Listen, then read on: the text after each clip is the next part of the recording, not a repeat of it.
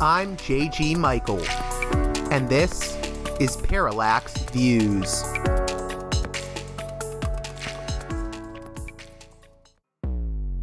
Hello, this is Mike Swanson. In a few moments, you're going to listen to another segment of Parallax Views. But before you do that, let me tell you about my new book, Why the Vietnam War. It's a sequel to my previous book called The War State, which has lots of positive reviews on Amazon. It's been out for years. But this one is a more detailed case study of how the American empire and national security state operate using Vietnam. And I believe it shows also how things work today, how policy is actually made and why. So grab the book on Amazon.com, Why the Vietnam War.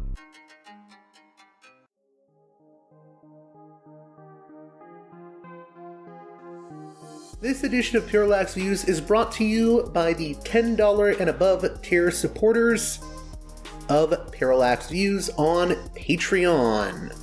So, with that in mind, producers credit shoutouts to Gunner, Mark, Alexander, Catherine, Tilo, Emilia, Jeff, John, B. Lund, Brian, Elliot, Michael, Brace, Nick, Galen, Arlen, Bo, Gigadelic Media, Chance, Chase, Dan, David, Gary, Ishtofer, James, Martin, Matthew Ho, Nobody, Thomas, and Dano. And now on to the show.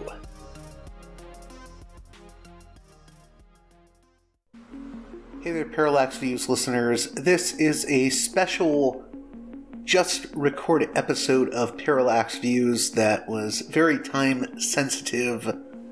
Richard Silverstein of the Tikkun Olam blog returns to discuss the latest violence in Israel Palestine with a particular focus on the Israeli settler rampage in the Palestinian West Bank village of Huwara. There's a lot of context for what led up to this horrible incident. We'll get into that as well as the incident itself.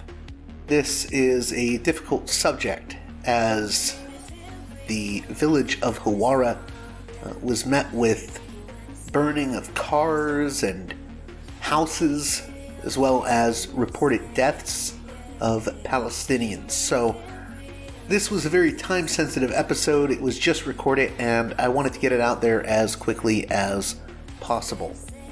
With that in mind, let's get right to it with Richard Silverstein of Tikkun Olam.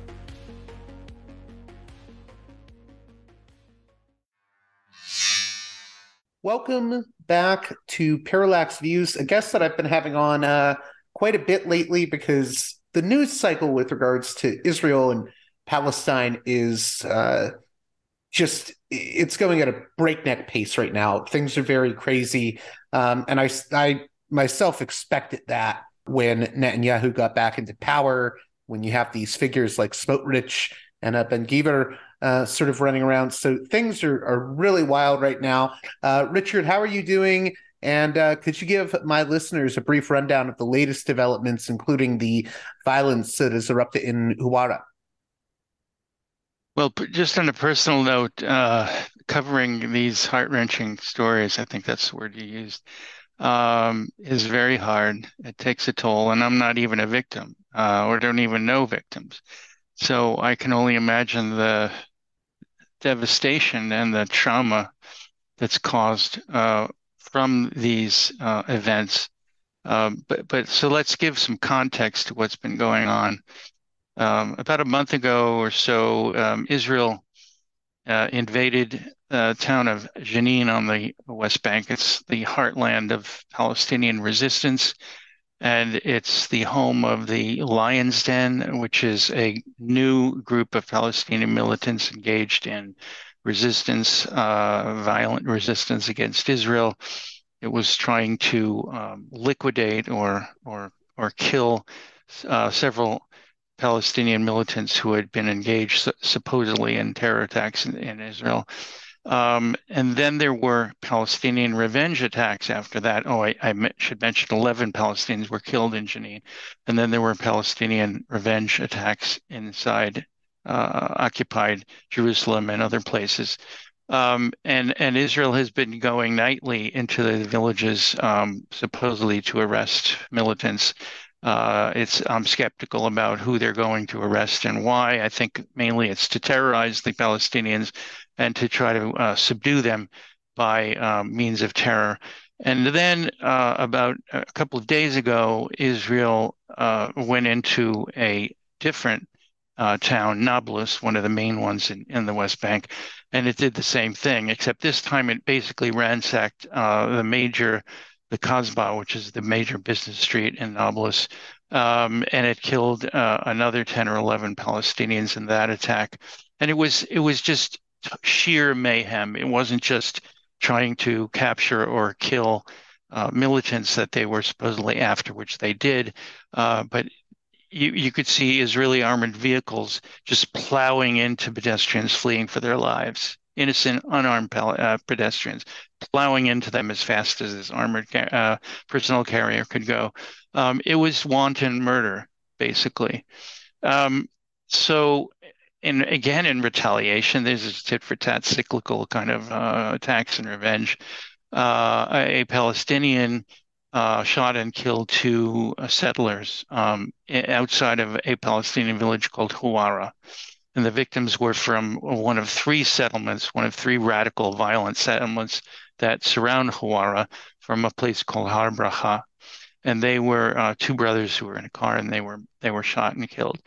Um, as a result, that evening, 400 settlers came down from the hills uh, into Huwara and they set the town on fire.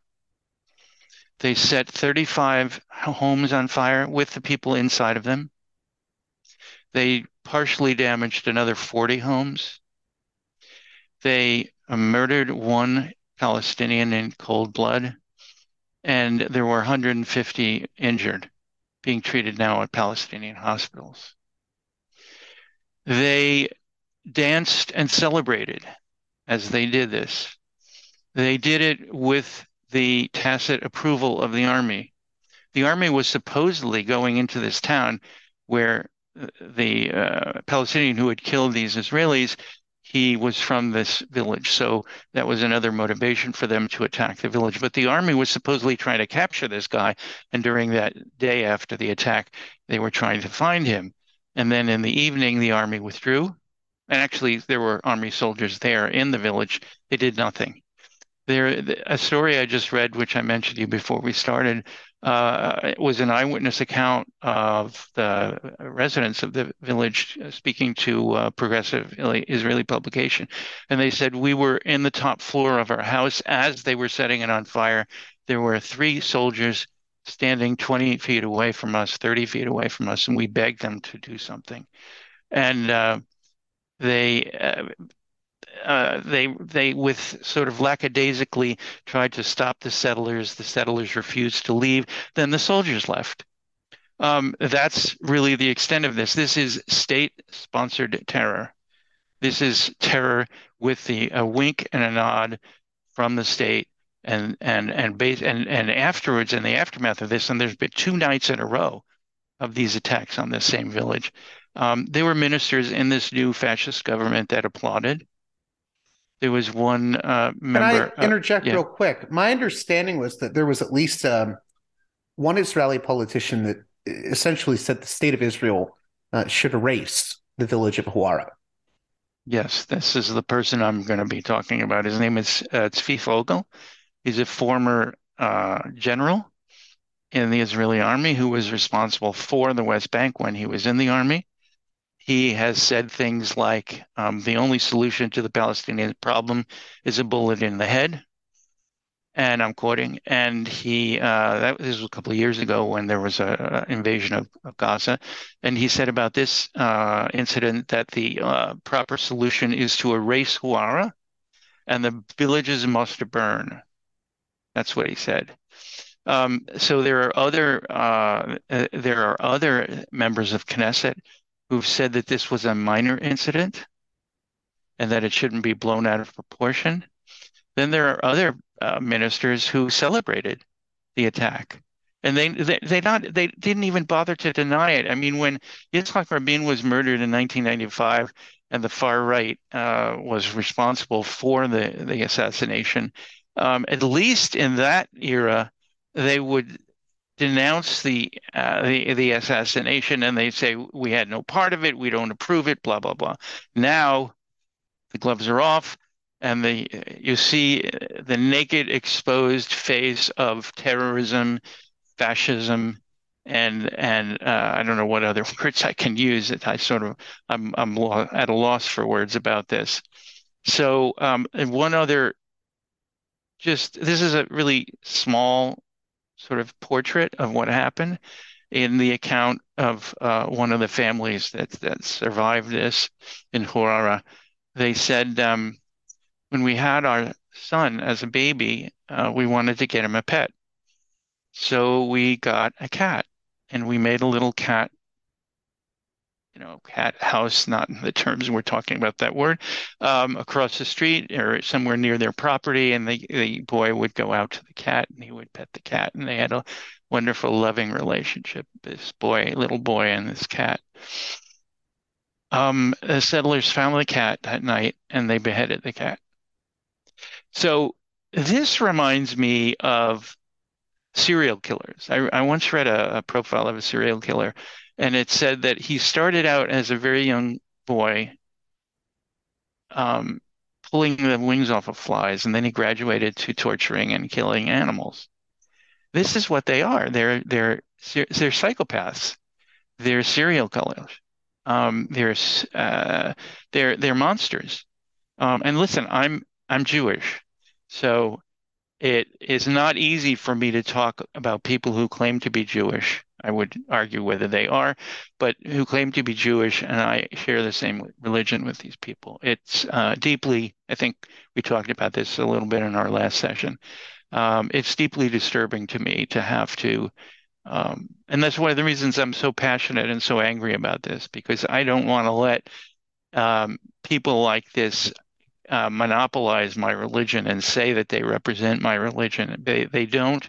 Um, they they don't represent any value that I recognize, unless you want to go back to the Bible and talk about all the wars and violence that were committed um, in the Bible. But my uh, my my lodestar in terms of the Bible is the biblical prophets and the um, ethical code that they represented, and that's what most Jews in the world represent. Um, and um, the problem, I think, here is that uh, there's a new government which is a fascist government. In the past, you could say there was a nominal sort of center right, sort of Israeli political, uh, sort of there was a center of some kind in Israeli politics. There isn't anymore. There's no center. The opposition is weak. There's no really left on on the Israeli political spectrum except for Israeli Palestinians who don't really wield much power. The right has been dominant since 1977, and it only gets worse. Now, one other thing I wanted to talk about was the reaction or lack of reaction in the world at large. Um, until yesterday, no response from it, from the U.S. government. However, when there were two terror attacks within the last week uh, against Israelis, uh, two acts of resistance against Israelis, the ambassador, U.S. ambassador, was all over Twitter and social media and making statements about how horrified the government was and our thoughts and prayers were with the victims and their families. And I have nothing against, of course, expressing condolences for the victims of violence. However, nothing about the Palestinian, nothing, nothing about Nablus, the massacre in Nablus, nothing about Jenin, and nothing about Huwara. But all of a sudden, I, I was going to say real quick, you never see something like what happened in Huwara being described as a terrorist act, uh, which I find that very odd. I think there's a lot of double standards at work. Well, if if you look at Israeli social media and you look at especially the progressive uh, left, maybe anti-Zionist Israelis, which there are many, by the way, um, that those terms are used. Let's talk. I want to give some examples here, which are in the article. That I just published in Middle East Eye, which we can mention later. Um, there are is there one Israeli called this, and this is an Israeli, right? This is not me. This is not uh, sort of radical left wing anti Zionist. He called this uh, government the Zionist Reich. And he alternated and he said it's the Jewish Reich. I don't want to call it the Jewish Reich. It's the Israeli Zionist Reich. Um, another called this uh, Kristallnacht, Israeli Kristallnacht, a reference to the Nazi attack on Jews uh, in 1933, which was a precursor of the Holocaust. Um, and um, another Israeli likened this incident to the Cossacks in the 17th century. One of the uh, one of the groups in the in the society they attacked were Jews because the Jews were um, represented the Polish nobility and collected taxes from the populace. So there were um, massive terror, uh, what we would call today terror attacks, where tens of thousands of Jews. So this woman said, "This is what we're doing now is a, a Ukrainian pogrom." 17th century Ukrainian pogrom. So there are Israelis that are using these terms, who are using terms like terrorism, um, and talking about uh, this being a war crime. Um, and it is, even though these are civilians engaging in these acts of terrorism, this is a war crime, plain and simple, and the, you know, according to the legal definition of it. And my hope is that the International Criminal Court, which is investigating Israel for uh, inter- for war crimes, uh, will include this in in the brief against Israel. Uh, not that Israel really cares much. Um, they act as if they have impunity and nobody will ever hold them account. Now, I wanted to go back to the U.S. government. They finally yesterday, Ned Price, the spokesperson of the State Department, the ambassador, and the Secretary of State Blinken uh, finally said that it was terrible what happened. And uh, by the way, there's a State Department representative in Israel, and he said he called for reparations for the uh, villagers in Huwara. Never will happen. This Israeli government will never, ever pay reparations. If anything, they would prefer to see the village completely destroyed. Um, and so the US government is feeble and it's useless and is pathetic. And it distresses me no end that I'm a citizen of this country and uh, we cannot manage to take any sort of uh, decisive role in stopping this madness. Why do you think that is? Like, why is there no real, you know, hard response to the the rise of uh, really extremist elements in Israel. Well, we have to talk a little bit about the Israel lobby um, and the power that they wield in uh, determining U.S. policy towards Israel Palestine. Um, when you uh, raise hundreds of millions of dollars uh, in campaign funds and you allocate it to favored candidates as AIPAC and the Israel lobby uh, groups that raise money uh, for political campaigns, um, then the politicians not only will sit up and listen, they will basically come to you and say, um, "Tell me to, you know, tell me to jump, and just tell me how high you want me to jump." Um, and um, and and the power is not just in supporting the politicians; the power is in opposing any form of criticism whatsoever, even the most mild criticism of Israel. Those candidates, even Democrats, liberal Democrats um, are attacked and defeated in primaries by pro-Israel Democrats.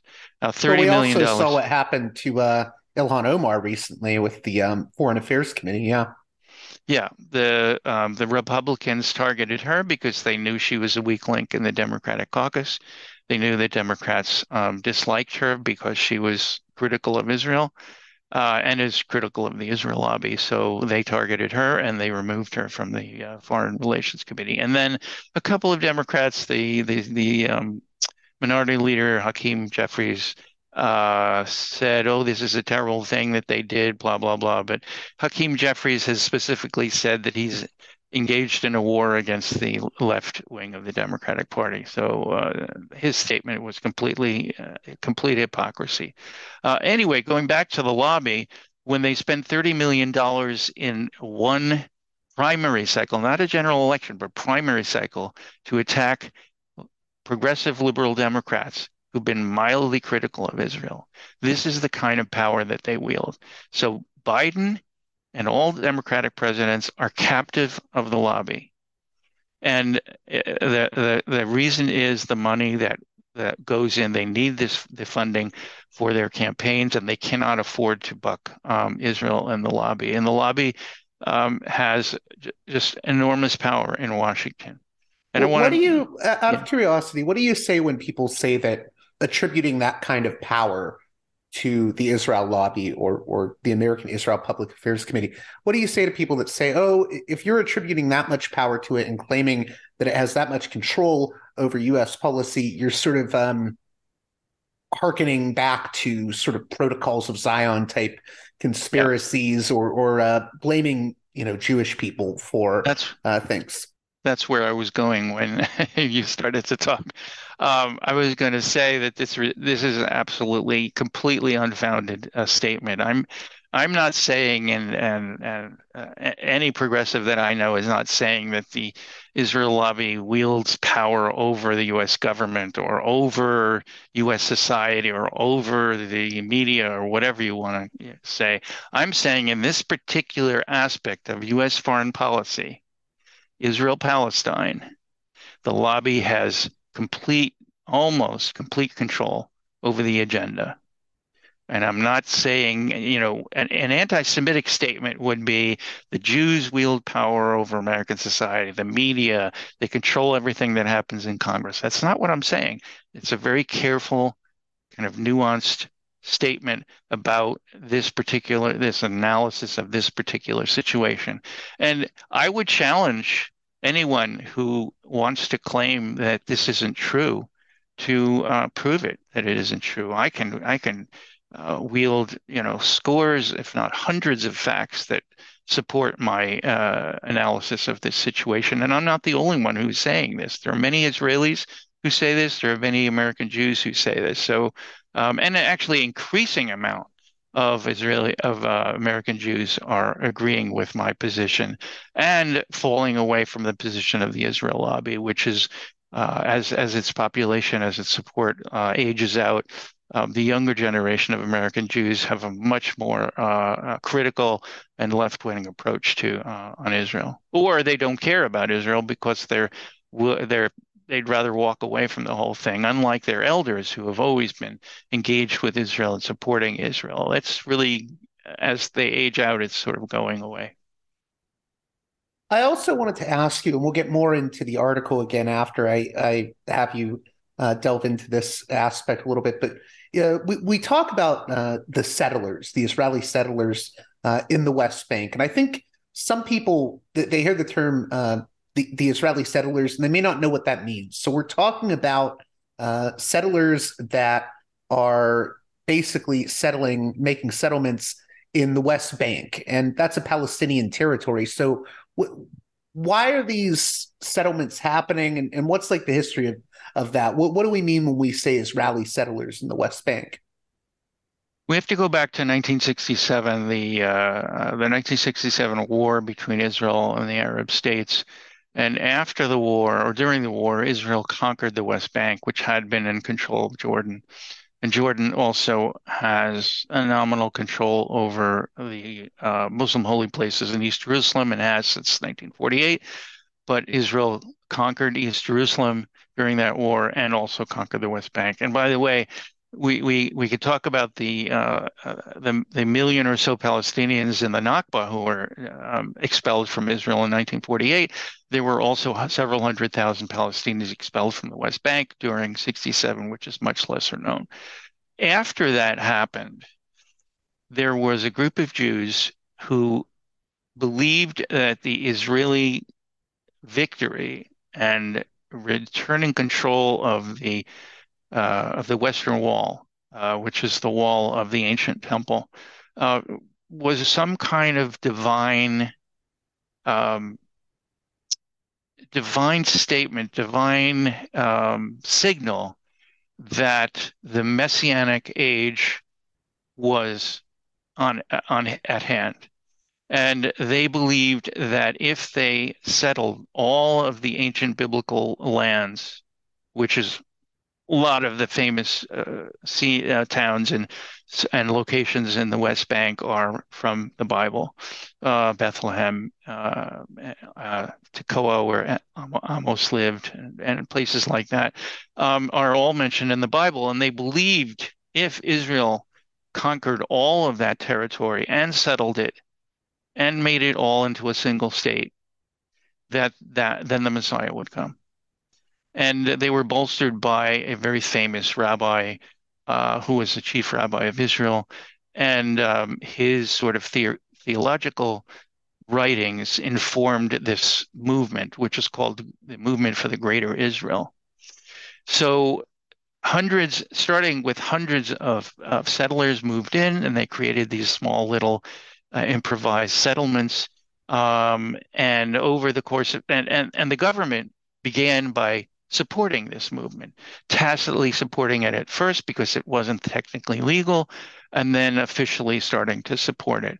And uh, governments like Ariel Sharon, um, who was prime minister for quite a while, uh, encouraged settlements, and they bragged, they boasted about how many Israelis that uh, settlers had gone to the West Bank, and they started with twenty thousand, and then it was hundred thousand, and now it's uh, if you include uh, Jerusalem, it's seven hundred thousand Israeli uh, Israelis live in colonies um, that and and so and these, this is pushing out the Palestinians in the process. Right. I was going to say that many of the settlements actually are on privately owned Palestinian land, formerly owned, which were stolen and taken away from them.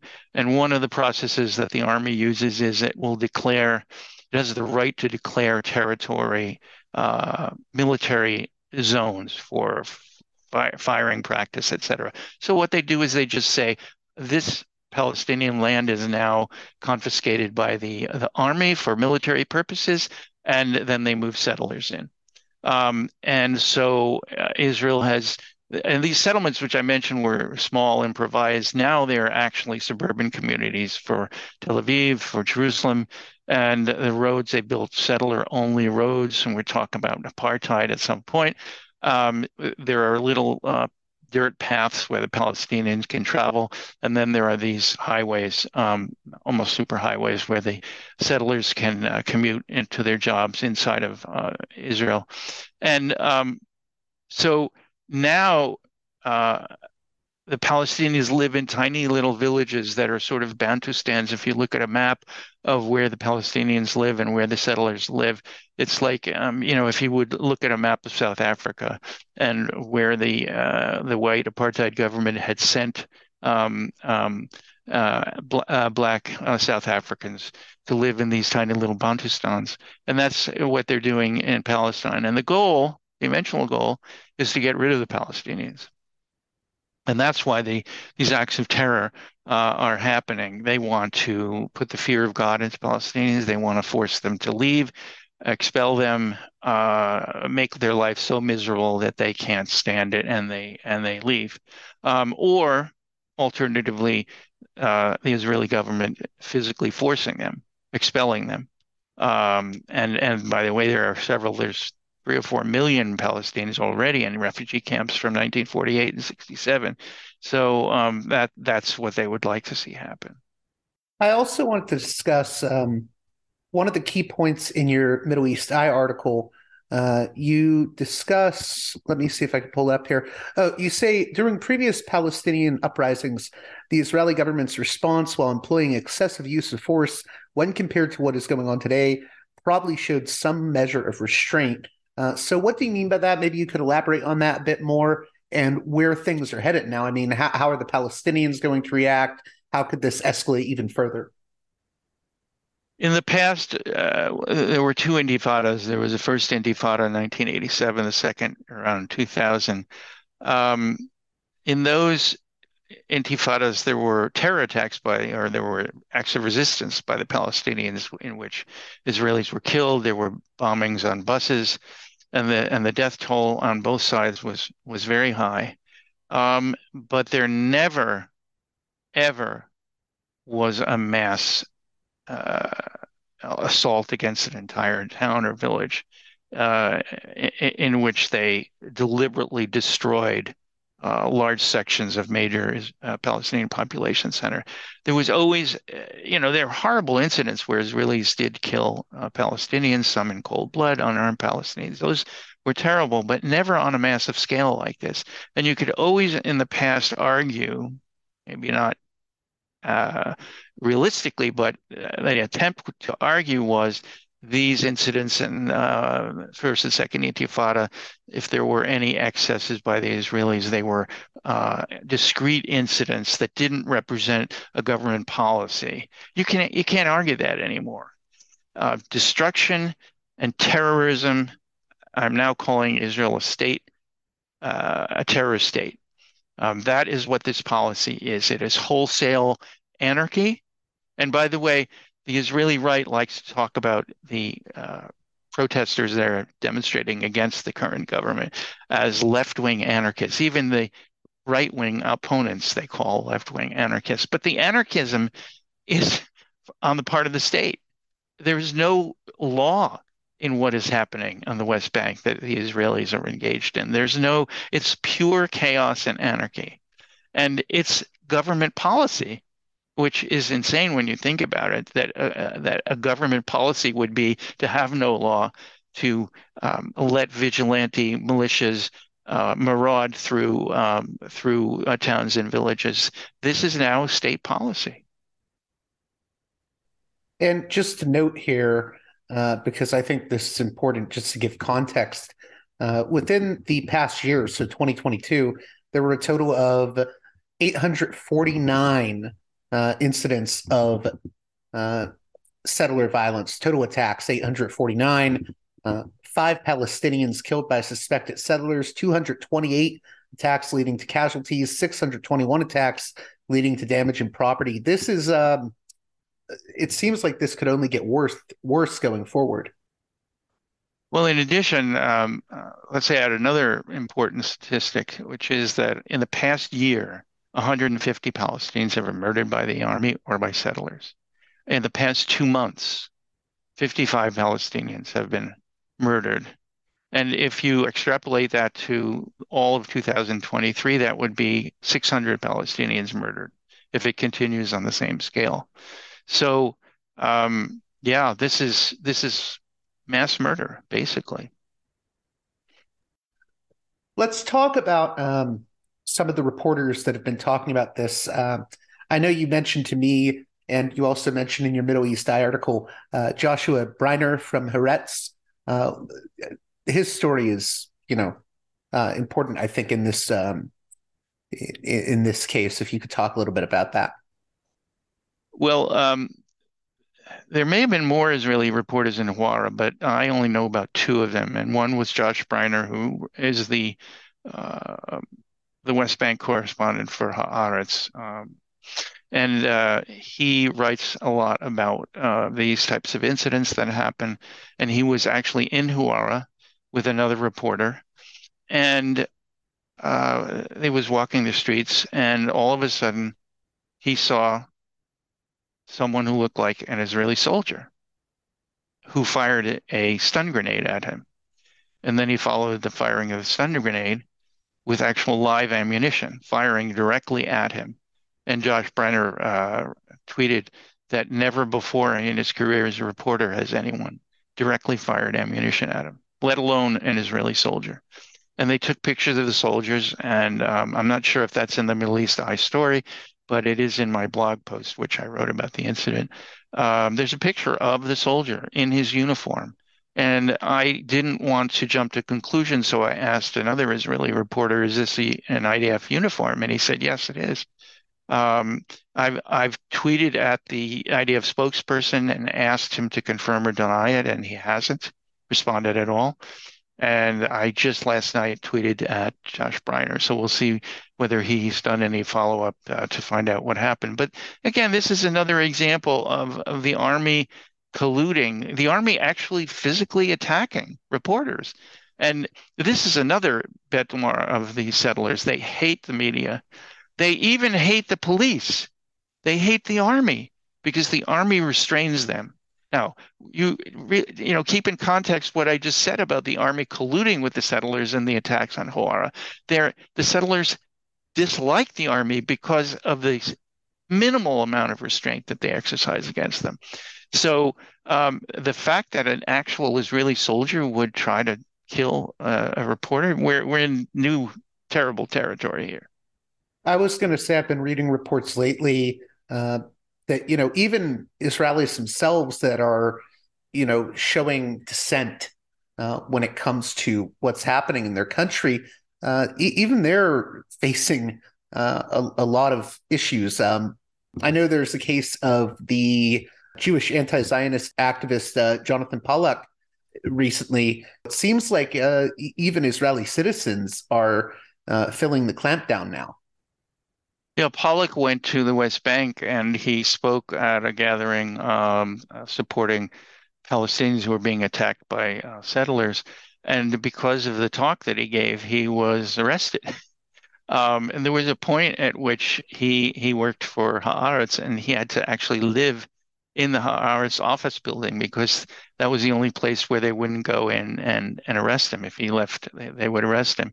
And uh, the Shin Bet, uh, called the uh, Israeli domestic uh, spy agency, the Shin Bet, uh, summoned him for interrogation and uh, wanted to charge him with incitement.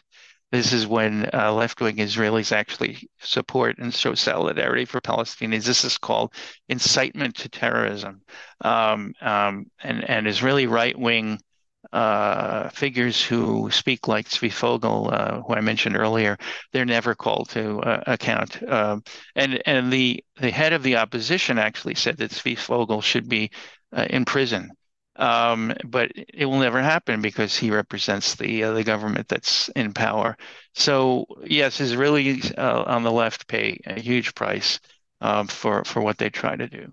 I also wanted to note that uh, in the Middle East Eye article you wrote, uh, you discuss uh, Palestinian journalist uh, Mohammed Shahada, who calls this, you know, these events in Huwara, you know, a, a pogrom and a massive pogrom uh, and I believe that uh, Josh Breiner actually used the term pogrom as well. Is it fair to use that term? Because I, I know there's people that will say, "Oh, you can't use that term," but but actually, there are many Israelis that are using the term pogrom. Um, they're also calling it a lynch. Uh, the meaning is a little bit different in in in Hebrew, but um, you know, we think of lynching of uh, African Americans in the South. Uh, this is the kind of terms that they're using uh, to describe it. And uh, for for viewers who may not know what a pogrom is, it, was the word is Russian, and it was used to describe the um, very similar attacks on Jewish shtetls in Russia at the turn of the century. Um, the Tsar was under uh, political difficulties, and so he created this uh, Protocols of the Elders of Zion and pretended that the Jews were trying to take over Russia and take over the world and this was one of the uh, pieces of literature that the Nazis used to justify their campaign of hatred against Jews. So uh, the word pogrom is totally apt in this circumstance. Just because Jews were victims in 1903 and there were pogroms in Kishinev does not mean that Jews cannot turn out to be the perpetrators of pogroms. And in this case, these Israeli Jews, these settlers, I call them Judeo terrorists, um, are engaging in the same exact type of behavior. And I'll say something a little bit radical here. I believe that if they thought they could get away with it, they would engage in the same type of behavior that uh, the Tsar uh, engaged in and that the Nazis engaged in. Um, the only difference might be instead of actually exterminating Palestinians, they would expel them because um, they couldn't get away with it in terms of world uh, world opinion. Uh, but Israel goes right up to the edge to what they think they can get away with uh, regarding the Palestinians, and uh, they're always testing the waters to see if they can go a little farther. And that's why we have this horrible uh, things happening on the West Bank. You also talk a little bit about, uh, you know, Bezalel Smotrich uh, who I believe he's the Minister of Finance in Israel. Uh, can you discuss uh, his reaction to these events? Well, Ben Gvir uh, pretended uh, he took this holier than thou attitude. Like he said, "Oh, settlers, don't take the law into your own hands. That's what the the army is for. The army will take care of these uh, Palestinians." But on the other hand, he said that um, Israel should uh, resume the policy of assassinating the leaders of Pal- Palestinian groups, the leaders of Hamas, the leaders of Fatah, um, that Israel should resume a, a, policy of assassinations, and that it should root it should root out the um, it should assassinate them and also the inciters. Uh, I don't know exactly what he means, but he probably means just any leader of uh, the Palestinians whatsoever.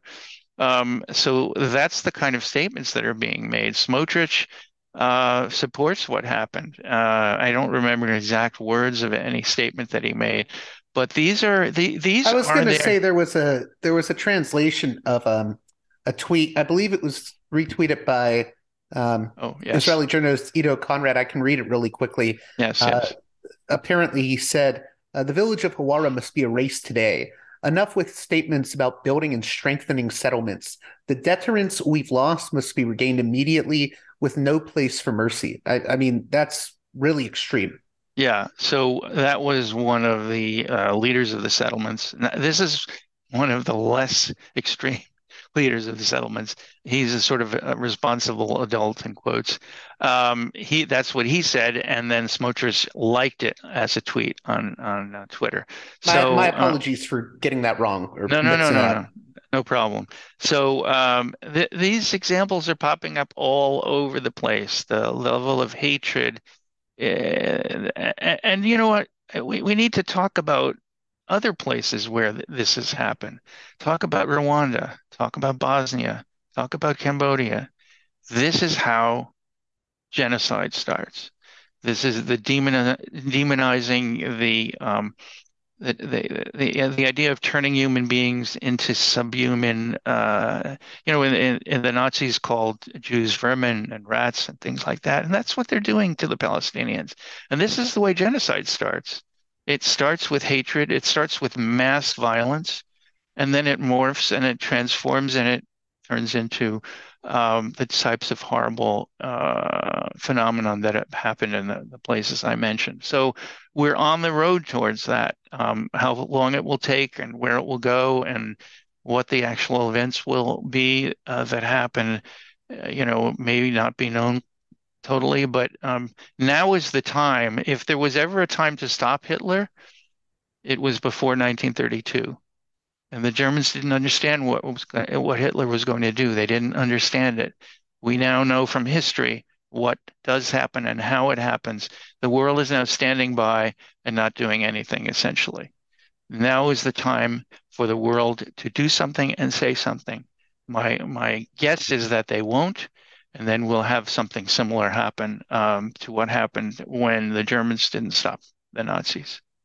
Just a few more things, real briefly here. We have uh, the Prime Minister Benjamin Netanyahu uh, releasing a statement uh, telling the settlers, you know, don't take the law into your own hands. And, and you respond pretty, um, pretty harshly to that, saying, you know, what Netanyahu says is irrelevant. Uh, maybe you could explain what you mean by that. You you say straight up, he's relevant and these settlers aren't listening to him. The settlers are, I call the settlers the state itself, basically. They've taken over the state, they've captured it. Um, so Netanyahu is basically a figurehead. Um, anything that he says that they don't like, they ignore. He has no, he doesn't exercise any control. Um, the state is is hopeless in the face of all this. And what I mentioned about the army, if if Netanyahu wanted the army to ex- exercise some restraint or, or, or, create some sense of order uh, or restrain the settlers from what they've done, he would have done it. And he that's why there's a collusion going on. And when Netanyahu makes statements like this, the settlers know it's a wink and a nod to them. Um, and and it's uh, secretly or privately, Netanyahu was on the phone and telling them, you know, we bless what you've done.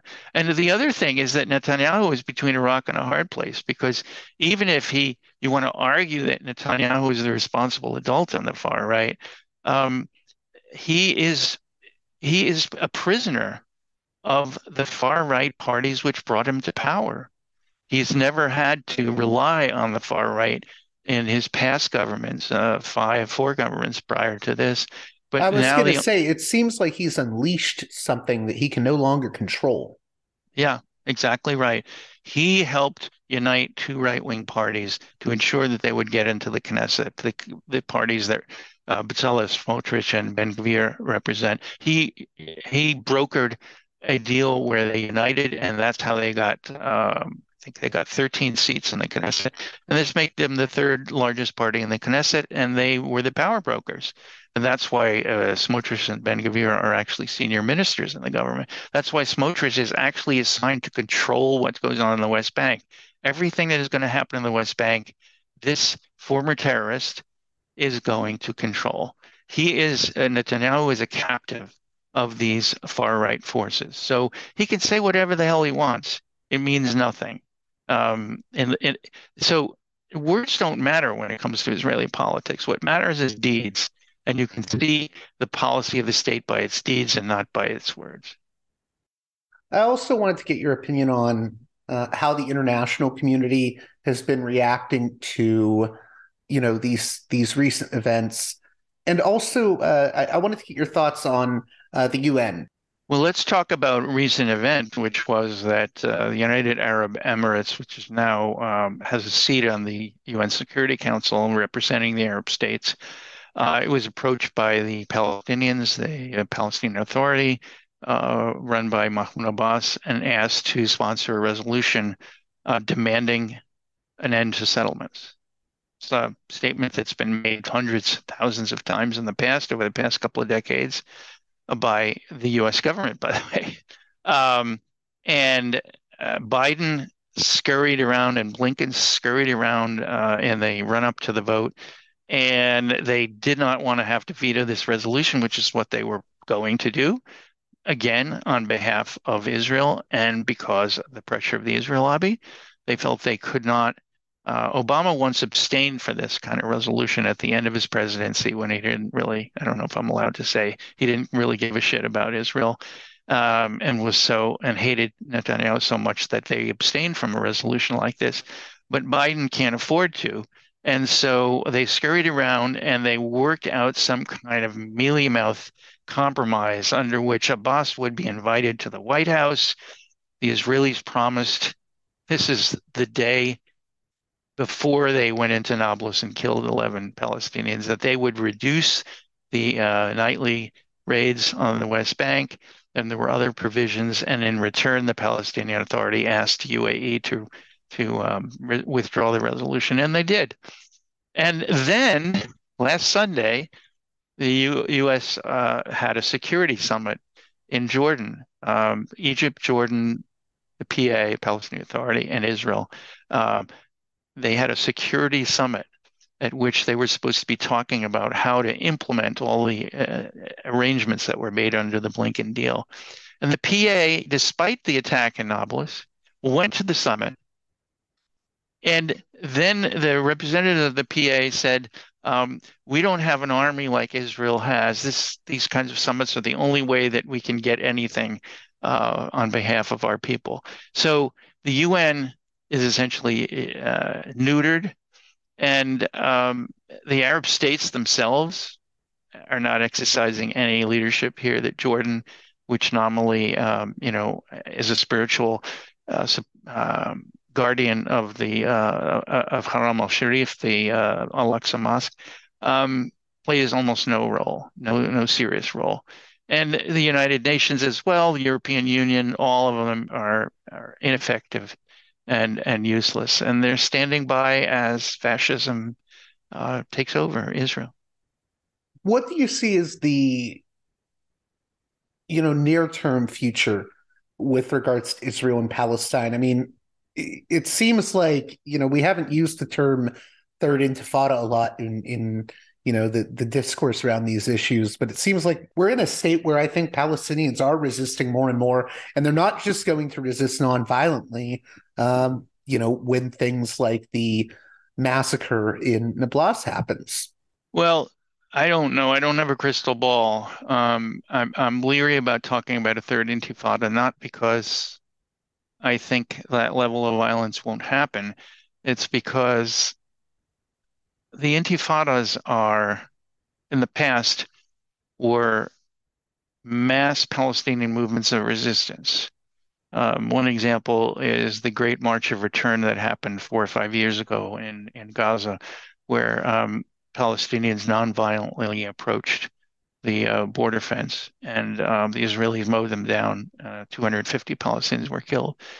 I think that we are now in a state where even if the Palestinians resist, Israel is hell bent on some kind of policy that is eradication, either eradication by uh, by killing or eradication by expulsion, physical expulsion.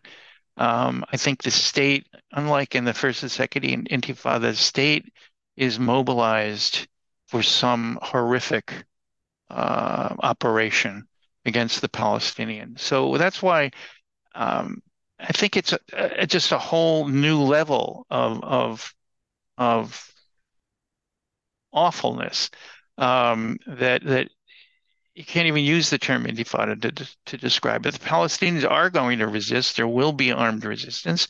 There will be Israelis killed. That's what happens in these situations. Um, but um, it's too horrifying to even use a term like the intifada. I have to ask because I know when listeners of our past conversations have listened, uh, you know, occasionally I'll get an email saying, you know, how does Richard, how is he able to cover these topics? Um, you know, because you're regularly writing articles and and blogging about this, and I guess a lot of people think, my God, I, I mean, this kind of work must be in its own way soul crushing just constantly having to go through and research and report on this massive level of violence and this just horrific situation. So what is it that sort of drives you and keeps you going? Um, i mean do, do you have any hope? Uh i'm sorry. Uh, sighing is only is the only response here. Um, i don't have hope really. Um, I did once have hope uh, when I was younger. I'm in my early 70s. When I was 15 or 20 years old, I, I had stars in my eyes about Israel and thought it could be a liberal democracy. I thought a uh, Jewish state and a dem- democratic state uh, were in harmony or could be in harmony. I believed that there were Israelis that would create that kind of state, um, and that if we only worked hard enough, that there could be a government that would be uh, liberal and supportive and compromise with the Palestinians. I don't believe any of that anymore. Um, I'm very depressed in a political sense. Um, and but but on the other hand, you know, it says in the uh, Jewish liturgy, um, it talks about a still small voice. And I don't know. I know where in the prayer book it comes from, but I don't. It's some reference to a statement in the Bible, probably by one of the prophets. And um, that's what I see myself as. Um, I'm not the New York Times. I'm not the, not even Haaretz. Um, so I don't have the kind of um, presence or visibility that they have. But then again, I'm writing things that they will never write. Um, and the other thing that's important uh, to know is that I'm not alone. I may be a sm- still small voice, but the way in which I get the stories that I report, which violate military censorship and violate gag police gag orders, and I'm reporting on crimes that are committed by the army, and I'm reporting on uh, other social issues like uh, abuse of women and rape and, and uh, powerful male uh, figures that get away with various types of criminal behavior, including politicians, um, and I'm reporting on failures of Israeli military operations, um, is because Israelis convey the information to me. So while I'm very downbeat in a, in a sort of a global sense about Israel, I continue to feel that there's work to be done, and I want to be a witness. I don't want anyone to be able to say um, there weren't any people doing what I do um, and that uh, the situation was hopeless from from the start, and that um, uh, there was never any opposition. There were ne- never anyone asking questions. There were never any dissidents. Um, I've been doing this since 2003, and uh, it does at times it becomes very hard. Um, there are stories which I've reported um, for example, about women who've uh, been been abused and, and raped, and I can't do certain stories anymore. Uh, and uh, you know, people come to me with powerful stories which need to be told, and because of my personal kind of psychological uh, uh, feelings about it, some of the stories I can't tell um, because well, it's, it's, it's, like just, peering into the heart of darkness in a lot of ways. It is. It's it's peering at ugliness and it's peering at not just individual ugly people who do ugly things, but it's peering into the system that permits it, that doesn't hold people accountable. I'm not just talking about what we were talking about about the Israeli Palestinian. I'm talking about all of Israeli society, the corruption, the violence against within Israeli society, within Israeli Jews uh, and Israeli Palestinians as well. So um, that is all very difficult, and I have to try to retain my uh, my sort of psychological center as best I can. Um, but I have to tell you, reading the stories about the cat, the beheaded cat, and reading um, and watching the flames burning in Huwara um, and watching the settlers, you know, settlers in front of the burning houses prayed. You know, Jews pray three times a day. So they prayed the evening prayer in front of Palestinian homes that they had set on fire. It's just you know i can't i can't even begin to i don't have the words to describe it. Um, if you can imagine someone uh, you know in the us uh, you know christians going to a black community and setting things on fire god forbid and then having a prayer service. You can't you can't conceive of this kind of horror um, and yet that's what's that's what's happening it's hard it's very hard well, I want to thank you for the work that you're doing, Richard. Uh, I, I think it's very much appreciated by my listeners. And I, I think it does make some level of difference uh, to many people. So I want to thank you for that. And I, I just want to ask in closing here, what do you hope listeners uh, get out of these conversations we've been having? I think this has been your uh, third or fourth time on the show. What are you hoping that listeners are getting out of these conversations that we're having? Well, one thing I want to uh, let your listeners know is I'm going to start putting up information about how they can donate to uh, offer humanitarian relief and medical relief to the residents of Huwara. For a couple of days now, I've been trying to find uh, funds that were set up, and uh, unfortunately, I haven't even been able to find Palestinian funds or anyone uh, doing this. So I have found a couple, and uh, I'm going to be putting them up on my social media accounts and maybe on my blog. So um, there are ways that they can donate. Um, in terms of the broader uh, things that I would like listeners to get out of this is I would just like them, despite the horrors and despite the sadness and depression of all of this, um, we have to engage with it. We cannot let Israel, uh, we cannot let the Israel lobby control the discourse here. We have to support liberal Democrats uh, financially and otherwise when they run. We have to support the squad. We have to support Bernie Sanders. Um, these are the Democrats who will even engage in some kind of modest calls for restraint against Israel. So those are the kinds of things that they can do. They can read publications like Jewish Currents and Electronic Intifada and my blog Tikkun Olam. Stay aware of what's going on and um, and bring these conversations to your friends, to your family, um, to the extent that you can. A lot of families uh, can't have these kinds of discussions because of the right wing pro Israel people. Um, but um, do what you can, do the best you can. And I was going to say, if people want to keep up with your work, uh, they can go to the Tikkun Olam blog at richardsilverstein.com. And you're also on social media as well, Twitter? Twitter, my uh, my handle is Richard S one zero five two. I'm on Facebook, and uh, yeah, and uh, oh, uh, the article is in Middle East Eye. If people want to read it, the, uh, it's on the homepage of Middle East Eye. Well, that does it for this edition of Parallax Views. I hope you found my conversation with Richard Silverstein informative.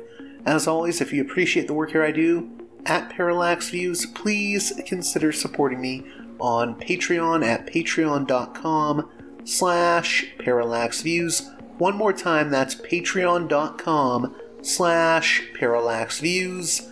And with that being said, until next time, you've been listening to Parallax Views with JG Mike. Views to Parallax Views with Parallax Views. The way out is not simply to say, don't do it, just to prohibit. If nothing else, if we don't do it, others will be doing it like crazy. So, you know, we have to confront the problem. But no, basically, basically, I'm I know of the great anxieties, problems, new forms of control, but it's also new forms of freedom. This is why I always emphasize that uh, uh, internet and all this new digital stuff, it's a very ambiguous phenomenon, but it's the field of struggle. New forms of enslavement, but at the same time, new incredible forms of freedom. We have to accept the fight with no nostalgia for old, allegedly more authentic community or whatever. I'm not afraid.